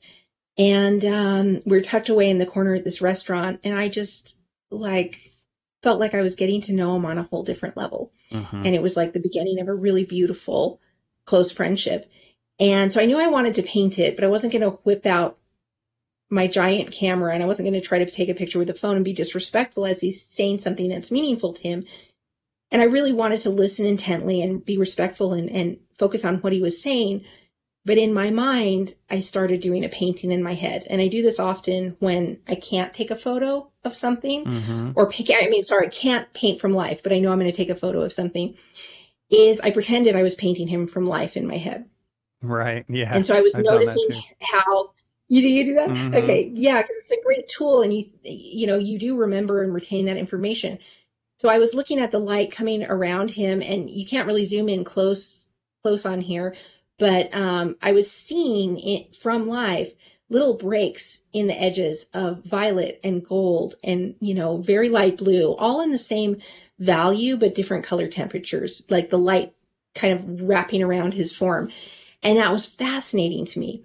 And so i was like painting that and of course you know going for the emotion and capturing his essence as well but looking at the technical things that i knew a photograph wouldn't give me right a photograph would just it wouldn't show any of that so when I paint from life, I'm always initially going after the things that I won't get in a photograph. Because even if you paint, you only have 20 minutes to do a painting, you can take a photograph, supplement the drawing, but you have some values, some colors, some color temperature, some edge relationship established in the preliminary um, quick sketch. And so I did that, and I did that in my head for about 45 minutes, and I felt like I did this in my head and in my imagination in its entirety. And then when he was it when we were about to finish off with the lunch, I said, I brought, I actually didn't ask him. I knew he would understand. I brought out my camera, which was like a big camera. One of the other artists was like dying laughing because like I'm trying to be subtle with this giant camera. I brought it out and he didn't look, he didn't turn to me. He stayed just as he was. And he was just my, and I took a bunch of pictures. And I said, Richard, can do you mind if I paint? And he goes, I figured that was what you were doing. So I wanted to stay natural. I was like, Do you mind if I paint you? And he was like, Not at all. And, you know, I gave him this painting as it hangs in his house as a thank you for all that he had taught me. And um That's and he really nice. loved it. He said he felt it really captured him. And because I had painted it in my mind, I knew where to put those little breaks in color and how to do those edges. Because of course, in the can, you know, in the photograph, and I have, you know, really like one of the best cameras you can get, it doesn't show any of that, and it No. doesn't show the color in the darks and things. And so, um, and you know, one of the things Nancy told me once, which was just a huge honor to me, she said he was zooming with some students in England, like doing some kind of special presentation and talking about painting um, the color you put in the darks. And he used this painting as an example of how to do that, which I was really touched by. Um, Oh, and again, you have to study. Yeah. Um, but you have to study visually, and, and I'm so not not surprised you do that, seeing your paintings that you do that as well, because um, photography is a great tool, right? But it's like a camera is going to lie to you about different things. It's going to push the contrast. It's going to take out the color in the lights, in the shadows, especially in the halftones. Um, it's going to treat everything with equal edges. Um, and, uh, you know, we don't want to be copyists, right? We're not like, Mhm. my friend John Coleman always says, you're not copy, you you know, we're not copy machines. We're, we're artists. And so we're interpreting life. We're not just copying it. And, um, and this was my interpretation of that moment. Yeah. And yeah. Well, it's beautifully done. Absolutely beautiful. And you mentioned John Coleman too. And I noticed you had a painting of him. It looked like you had a painting of Jeremy Lipking.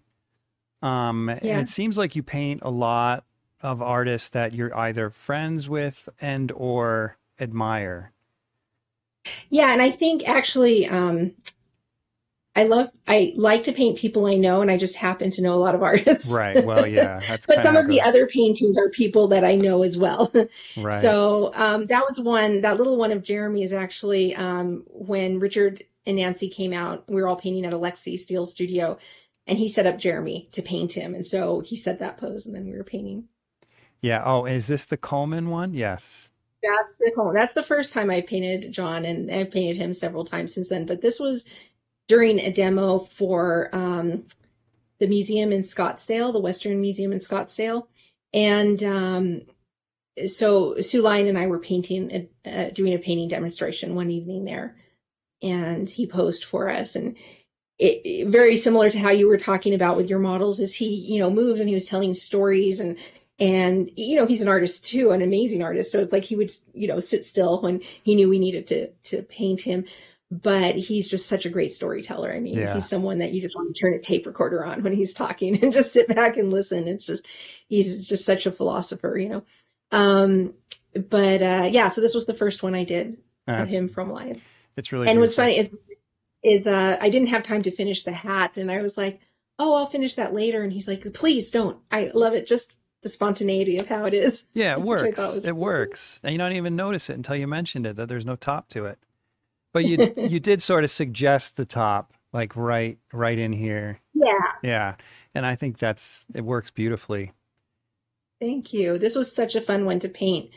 Um, if you saw it in person, there's a lot of texture on the face. Like hand carried this like really nice, expensive palette knife on the plane just to paint his mustache because I knew He's I got was going to some mustache. That's a beaut. He's got like he's a, yeah the mustache, you know. Yeah. And and then at the end of the session, I took a photo of him because I was originally going to paint in the habit. I left it just as it was. I liked, and I tend to do that with Alla Prima sketches. The authenticity of the moment. Whatever you get finished, you know, that's that's what it is. And there's something uh, beautifully and beautiful and real about that. Um, but I did do an, a drawing of him in the drawing section with the hat and still leaving it gestural, and um, and then did another painting of him that it kind of more monochromatic. Okay, so here's the drawing, the cowboy artist portrait of John Coleman, 20 by 24. Yeah, that's Yeah. great. And charcoal. Yeah. Beautiful. So And- this is what I thank you. And that mustache, that is something else. You know, I always wonder if people with big mustaches and big beards like that get bed mustache or bed beard. I don't know. I Like, is their tell him you mustache like sticking straight up in the air when they wake up in the morning? what is that like? He's someone you should have on the podcast. He's, Yeah, he's I probably person will ask him to be on Fancy Portrait Society, and it was three hours. You know, so. All right. but yeah, I really wanted to paint the feathers. I loved like the lost and found edges there, and and still wanted to keep it looking like, you know, it's the greatest compliment to me if someone thinks it's painted from life.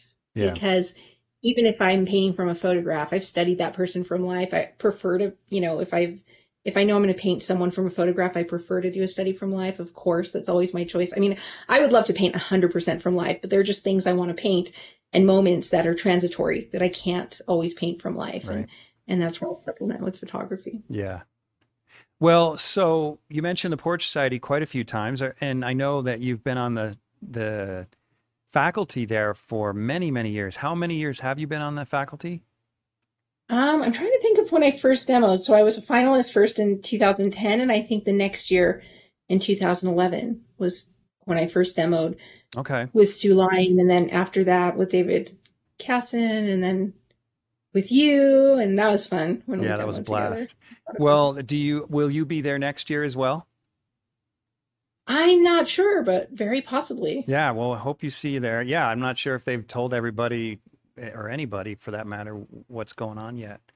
But it's always a yeah, blast. think and it, usually, it is. I know I probably will. You know, so one of the things that pre-COVID, you know, my schedule was always scheduled out like two, two and a half years in advance. Like I knew everywhere I was going to be. And as much of a blessing as that is, and I'm thankful and I get excited about these events and I love to go, you know, teach and travel and all of that. I also realized, you know, I needed to keep some time open and needed to, and, and a little, eh, there's things, there's things I want to do now in my painting. I want to do some bigger paintings. I want to do some paintings that might take months. Really like some life, like huge, huge things that I'm inspired to. Some, I was just in France and I took some reference for a very large figure in the landscape painting that I want to do. That might end up being like, I don't know, eight or 10 feet by Whoa. another six foot or something. Yeah. So these are things I've been wanting to do, and it's just you need time to do it. So I'm being Mhm. very careful about what I commit myself to. Um, and I'll always travel and teach, but it's like I just, and I need to kind of make time for family too. My parents are older. I like to, you know, I need to be av- available to Yeah. them as well. And so that, you know, working at home and, and, you know, we live in the same town to where I can just stop and, and be there if I need to. Um, but, uh, yeah, but there's just things like I'm always wanting to grow as an artist and I usually don't talk about the things I'm going to do. I just kind of do them and let it speak for itself. But there's just new things that are just opening up for me that I want to develop. And I think there was something beautiful, you know, there were, there were for everyone challenges and gifts that came with COVID and lockdown and everything. And one of the beautiful things to me was taking things moment by moment. We had to because we didn't know whether things were going to be over in a month. I remember thinking when they said, oh, it's going to be two years, thinking, oh, that's not realistic. And of course, here we are in year three. So um, it kind of forced you to live in the moment. And I was always, I felt pretty good at that. Um, but really just saying, like, I don't, I don't know. I, you know, I, I don't know if I want to do this in six or eight months, and I'll see kind of when that. And I'm not talking about Portrait Society because, especially them being a nonprofit and, and they're so into education, I always say, you know, yes, I'm going to do that mm-hmm. um, because I really believe in their mission. You just mean like workshops and stuff like that? Yeah, like I've been, you know, teaching in Italy every summer for the past few years, and I love that. I love going to that school. And someone asked me, like, "Oh, I'm going to sign up for your one next year." I'm like, mm, I don't know if I'm going to have one next year. It's not that I won't go back, but it's just I'm not wanting to overschedule myself. I really want right. to kind of, I think is go inward and really think, okay, how am I spending my time? What's most important to me? And all of those things were really important to me and still are. But also, you know, family and also, you know, forging new ground in in my art and flushing out some ideas that are going to take longer. Yeah. Is equally important. And it's one of the things I love about teaching in Zoom because I can say like oh, I'm not going to teach for a while. And then all of a sudden I see, oh, I have like a couple weeks here. And I'll say, you know, it's coming up next month. I'm going to do a Zoom class. And then people sign up from around the world and we do, and I get to share stuff and help people. Um, but in a more spontaneous schedule than really having to plan it ahead because yeah. That's nice. That makes sense. Mm-hmm. Oh, totally. really well. Because I'm extremely grateful for these opportunities. Like I always, dreamed of, of traveling and painting as a kid. You know, I found like the first time I went to Venice, Italy, my friend, very old school, she had taken a picture of me on her digital, on her phone, but she printed out a picture and sent it to me. And I had opened up the picture and I had it sitting down. And this is on Facebook or Instagram somewhere. Um, and I had it sitting and I was like at that church, the Santa Maria della Salute, that Sargent painted with the green door. Mm-hmm. And I was standing there with my backpack, you know, my painting backpack, and just like so enchanted after being in Venice and visiting that church at the time, you know, where my one of my heroes painted and stuff. And I later went back and did a painting from there as well. Um, but uh, I had just been going through some old photographs from a photo box from when I was little, and I saw a picture of myself in Alaska at 10 years old with my backpack that I would fill with sketchbook and markers that my mom took at me on the driveway as I was walking out into the woods behind our house to go pretend I was traveling in Europe being an artist. And I'm standing in the same pose. Wow, that's bizarre. The wind of my hair looks the same. And I was seeing, and I just happened to these, ended up kind of very serendipitously, you know, serendipitously or divinely appointed, like right next to each other. And I'm like, the dreaming and the coming true, you know? That is so and cool. So it, it was really cool. And I just had to say thank you, you know, that to me, like, um, to travel and meet other people and meet people from different cultures and get the honor to paint them and get the honor to like help other artists by teaching, help them kind of find their way and make their path easier. Because a lot of, you know, I had some really good teachers, but I didn't really have instruction in painting until I was maybe 30 like a lot of it, I was just kind of figuring it out, trial and error. I just don't say I'm self taught because um, even though I had established a sense of painting before, you know, and, and a lot of things before I took my first workshop. Um, but to me, like self taught means you've never read a book, you've never like been as, looked at another painting, you know I mean? Because we learn from everyone that's done it before us. And so, um, yeah, but a lot of like things took me years to figure out, you know, values and edges because I was just kind of like making mistake after mistake and finding my way through. And so to be able to teach someone and show them in 15, 20 minutes how to do something it took me two years to figure out is such hmm. a joy. Yeah. Because then it puts them down their path faster and easier to kind of say what they want, they're here to say.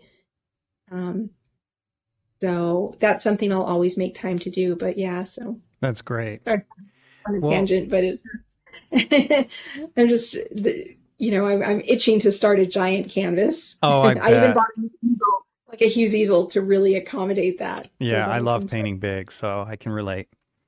So I How got, big is your crucifixion painting? Well, I'm actually doing two, and one of them is 13 uh-huh. feet tall by 10 feet wide, and the other, wow. yeah, it's big, and Christ is eight feet tall. Um, and then wow. the other is Christ is life size. Well, he's my size, so he's six feet tall. Mm. And uh, the painting is about 10 by 8. feet. Wow. Yeah, they're both big. Very cool. Yeah, a lot of work. It'll be it'll be a while before they're done. But so one final question for you.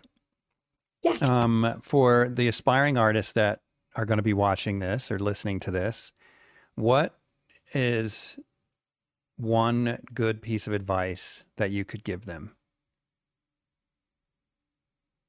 Hmm. Is it, No it's hard to pressure. It could be a really crappy hard, piece of yeah. It could be What a terrible piece of advice. Yeah. What's the Um, worst piece of advice you could give what's the worst piece of just to ease the Um, pressure a little? that I could give too, you know, but I'd say best piece of advice. I'm going to give some practical advice and some philosophical advice, but it's like practical paint from life, draw from life as often as possible. Even if you, you know, take great photos and you paint from photos, you need like for me when I was learning, it was 80% from life, 20% from photos. You know, Mhm. because it's like you always need to, you know, painting from life will tell you where the photo's lying to you and it'll show you what right we don't see like a photograph people think we see like a photograph because we grew up in the photographic age right but how we see we see more like how a painting that has like brushwork and edges. We see selectively. Yeah. you know we we and you know whenever i've had someone go i'm not sure if i agree with that i said if you're in a crowded room and your wife your child your husband someone you love walks in that room what happens? All the periphery blurs. It becomes abstract. You zero in on that central focus point of what draws your eye and what's beautiful and meaningful to you and that's what i'm interested in doing painting how the human eye sees you know? And the human eye doesn't see like a photograph. A photograph has a hard edge everywhere you know? A photograph um, loses some of the color that you see from from life bouncing around um, loses some of the luminosity. It's almost you know i kind of compare it to if you're driving down the road and you see a beautiful sunset right? And you're looking through your windshield and then you lean your head out the door and the colors just come alive that's kind of like to me like how the, it looks through the windshield is a little bit like a photograph right it grays it out you lose saturation um, so I'd say paint from life as much as possible. Just that is the best training. Even if even if you can't afford instruction, even if you're just going to like an open studio where you pay five dollars to paint the model, you will create a wonderful education for yourself. Or self portraits like Rembrandt did. Self portraits, Yeah. you know. You can I remember once when I was um, living with a friend and she had a young daughter at at the time and she would see me painting and she said, I want to paint too. And so she set up her we set up a still life of her stuffed animals and she painted from life, you know, and she still draws to this day. And there's, you know, things that you learn. You're never too young to do that. There's always something around your house you can paint. It doesn't have to be a person. Um, or like you said, a self portrait. So that's one of the biggest things. And then I'd say inwardly, uh, mentally, spiritually, ask yourself what is important to you? What is important for you to convey in art? And sometimes that can be a hard question for people to answer. Um, but you can break it down to what is important to you in life? What are the things you notice? What are the things that make you catch your breath? That make you remember you know the beauty of why like of just being alive and and why you're here and your reason for living like those moments which are often not huge momentous moments they're little subtle moments throughout the day you Mhm. know uh, an interaction with a person or family member seeing um uh, you know seeing an animal in nature seeing like you know behave a certain way that's touching you know like see just not to get too sentimental about it but just just things that go like oh you know we almost like can just breathe in and and to me as an artist i'm always fascinated by the visual um qualities of light right? And we're always striving to capture that more effectively more authentically in our painting. But those things when they catch our eyes then it ignites that light within our spirits so like and it reminds us why we're here and why we are so grateful Mhm. to be here and be an artist and appreciate and, and and life makes sense so to speak in those moments right and they're to me they're always little ordinary yet extraordinary moments of life so that to pay attention to that and that's there are some universal qualities in that from human being to human being but there are unique attributes to each person when they experience things that you know we've all done it. When we're in a group and we are having a moment where we're catching our breath and no one else is moved by it. Those are the things i think as an artist you're supposed to pay attention to because those are the things you eventually want to get to painting and putting in your work whether it's you know literally or metaphorically or whatever because um if you don't do it who else is going to do it? Right. Right? So those to me are are the the two most important aspects I think of. Mm-hmm. Awesome. That's great advice. Great advice. Well, Michelle, it's been a huge pleasure and honor to have you on my show. It's great to sit and talk with you because oh. we usually have time when we're teaching, but thank you. And I'm equally a fan of your work as well. So. Thanks for tuning in to the Undraped Artist Podcast. If you enjoyed it, subscribe. And if you could, leave a comment or review. That really helps the channel. Please share the show with your friends, and if you're feeling generous, consider a monthly donation at theundrapedartist.com. Thanks again for watching. We'll see you next week.